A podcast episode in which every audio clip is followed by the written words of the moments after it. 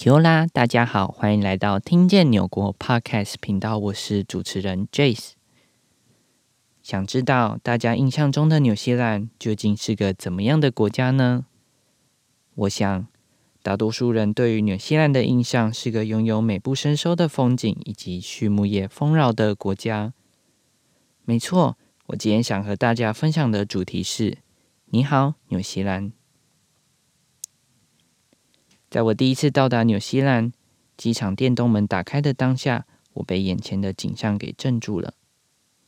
在我前方，并没有过多的现代设施，视线被蓝天白云几乎占满，就连停车场也是一层棚架搭建而成。不说这是机场，我还以为只是个普通的停车场呢。虽然简洁，但该有一的设施一向都没有少。好的，这就是讲到我当初到达纽西兰后我所看到的景象。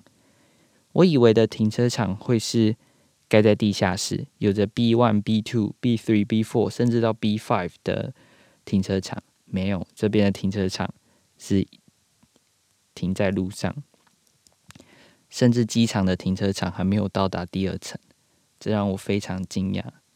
地广人稀真好呢。那回家的路上。沿路两旁的房屋并不算高，两层楼以上的房屋算上稀有。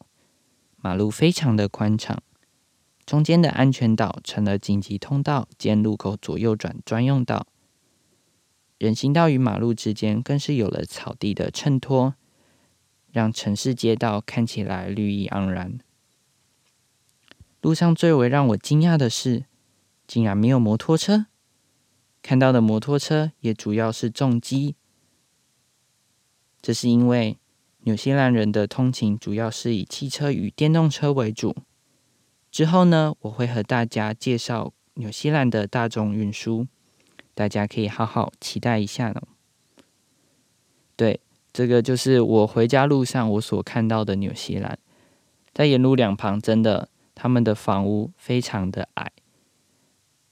几乎说是一户一块地。那大家因为纽西兰的总人口只有五将近五百万人，所以然后他们拥有着比他们拥有着比较大的土地土地面积，让他们在买房子的时候基本上是一栋房子加一块地一起买，不像是台湾会有公寓啦、大厦或是华厦之类的，大家。会盖在住在同一块土地上面，没有，纽西兰是独殿独栋透天。离开市区后，你会看到无限延伸的大草原以及数不完的牛羊。很有趣的是，眼前所见都有着规律。一开始你从市区小镇出发，接着出现的会是草原或是树林，穿过之后又是一个小镇。除了小镇之后，又是草原。刚开始的你可能会觉得新奇，到最后这些景象更像是催眠曲一般的使你入睡。但这就是纽西兰独特的自然景观。有时远离城市喧嚣，躺入大自然的拥抱，心情自然而然会得到放松哦。以上就是本集的内容啦，希望大家对于纽西兰有更多的了解。有任何问题都欢迎与我联络，私讯听见纽国 IG 或是官方 LINE 账号，还可以邮寄 newzealandvoice.gmail.com 与我联络哦。这样，下集见，拜拜。